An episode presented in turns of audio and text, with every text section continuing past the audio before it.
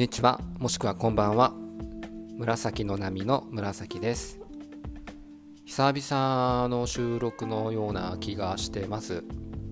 7月はコープラジオかっこ仮の方はねあの収録してちょこちょこアップを最近始めたんですけど個人の方は久しぶりですね。今日はえー、っと車の中でも自宅でも自室でもなくってえっと自宅僕の持ち家ですねそこで収録をしています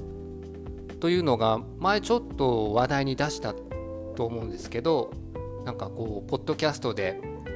こうなったらいいななってほしいなと思うことを言ったらそれが結構早く形になるっていうジンクスが僕の中であるんですよね。家があの売ることがもう決定しまして、はい、手付金とかも入ってきてほぼもう8月末には売却が完了しそうになっております。いや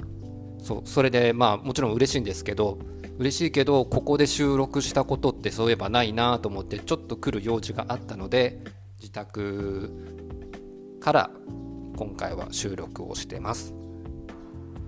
まあ改めてねあの家を見てみると自宅の方ですね。やっぱりまあこの家好きだったなーって思うんですよね。中古の物件で買ったんですけど駐車場が横に広くってあの10列じゃなくて横にポンポンポンと5台ぐらい止めれるほど広くって庭も自分たちであの最初砂利だったのをどけて人工芝に張り替えてドッグランみたいなのを作ったりしてましたしあと家の中の壁紙もですね僕が一部剥いであのブロック調のレンガをレンガ積みのした感じの壁紙に変えたり木目調の壁紙に変えたりとかやっぱもう自宅っていうことでいろいろまあこういじってきたんですよね。とかウッドデッキもあの作ってみましたしそうウッドデッキの時はウッドデッキ自体よりもあの土台の部分の水平を取るのにすごく苦労したのを覚えてます。夏に暑いのにって思いながらやったんですけどできた後はまあすごく使いましたね。毎年の色塗りとかもあのリアルウッドで作ったのであの毎年ヤスリで一旦こう荒が出てくるところを削って塗装やり直しとかもしてまししてましたしうん。まあそれにここで長女や次女もその庭が広いことを利用してプール出してあの毎年遊んであたり遊びましたしテント張ってみたりもしましたしスラックラインって言ってあの綱渡りみたいな競技のですね遊びがあるんですけどそれのためにあの支柱も建てたりしてまあ本当いろいろ遊ばせてもらった家だなと思います。うん、そう改めてやっぱ、うん、自宅を購入したことは大きな経験だったなと思いますね。やっぱ維持は維持管理は大変ですね。あのやっぱり予期せぬトラブルがもありました。まあ、例えばそうっすねうん。あやっぱ配管が詰まったりとかですね。そうそう。配管が詰まってちょっと溢れたりした時とか。あとやっぱり庭の整備が一番大変でしたね。もともと結構あの木が植わってたのをどけるんで結構こう下の方まで掘ってったんですけどここまで根が張ってるのかっていうぐらい、ん、ちょっとびっくりさせられて、うん、っていうのもありましたし。そうっすね。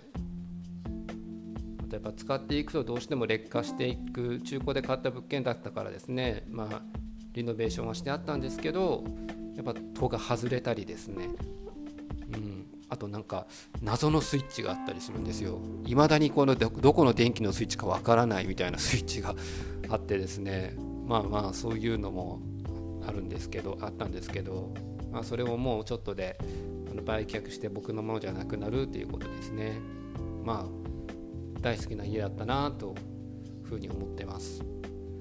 で大好きだったっていうか好きだったことっていうのをですねなんかきちんと喋ったり思いに出さ口に出したり外に出さないとなんか心がなんかこう好きっていうことに反応しなくなるっていうのを最近なんかちょっとどっかで読んだんですよね。本いや本だったか誰かのポッドキャストかテレビだったかちょっと分かんないんですけどでそうそう言われてみればなんか好きなものの話ってあんまり言ってないなと自分の中で、まあ、自分のこの番組の中でと思って。そう。だからで今日は家が好きだったことや最近はですねあの任天堂スイッチの「ドラゴンクエスト 11S」にハマってます。ゲームにはまるっていうのがその何て言うんですかね。毎日ちょこちょこ30分とか週末だけするっていう感じじゃなくて毎日2時間とか3時間とかまあちょっと今時間はあるのでできしてるんですよ。でこれがちょっと前まではまあうつのこともあってかこんなに集中で一つできなくっていつもあの20分とかずつあの読書だったりあのテレビとかもですね続けて見ることができずになんかすぐ疲れちゃうっていうのがあったんですけどなんかうん「ドラゴンクエスト」はあれなんですかね少しずつ積み上がっていってレベルアップとかする小さなこう成功体験を得ていくのがなんか今の自分には性に合ってるのかなと思って続いてます。なんか久々に「ドラゴンクエスト」の世界にどっぷりハマっていて実はその前にあのオープンワールドの「ゼルダの伝説ブレス・オブ・ワイルド」っていうのをやろうと思ってあのやったんですけどそれはですねあのもう荒廃した世界一回滅び滅んでしまった世界にポツンと一人で行って何でもできるよ、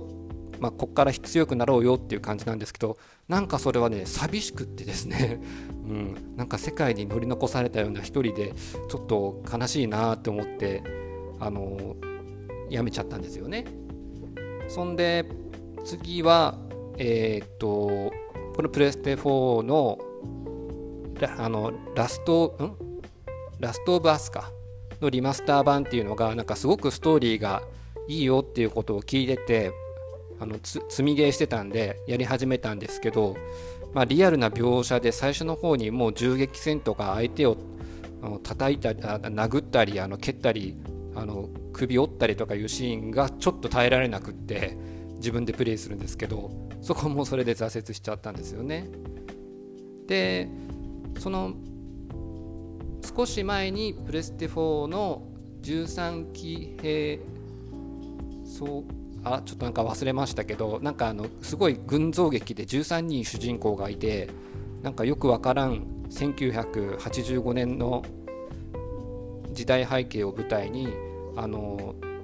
なんかおかしいっていうのがどんどん明らかになっていく群像劇のアドベンほぼアドベンチャーゲームがあったんですけどこれは楽しかったんですよね。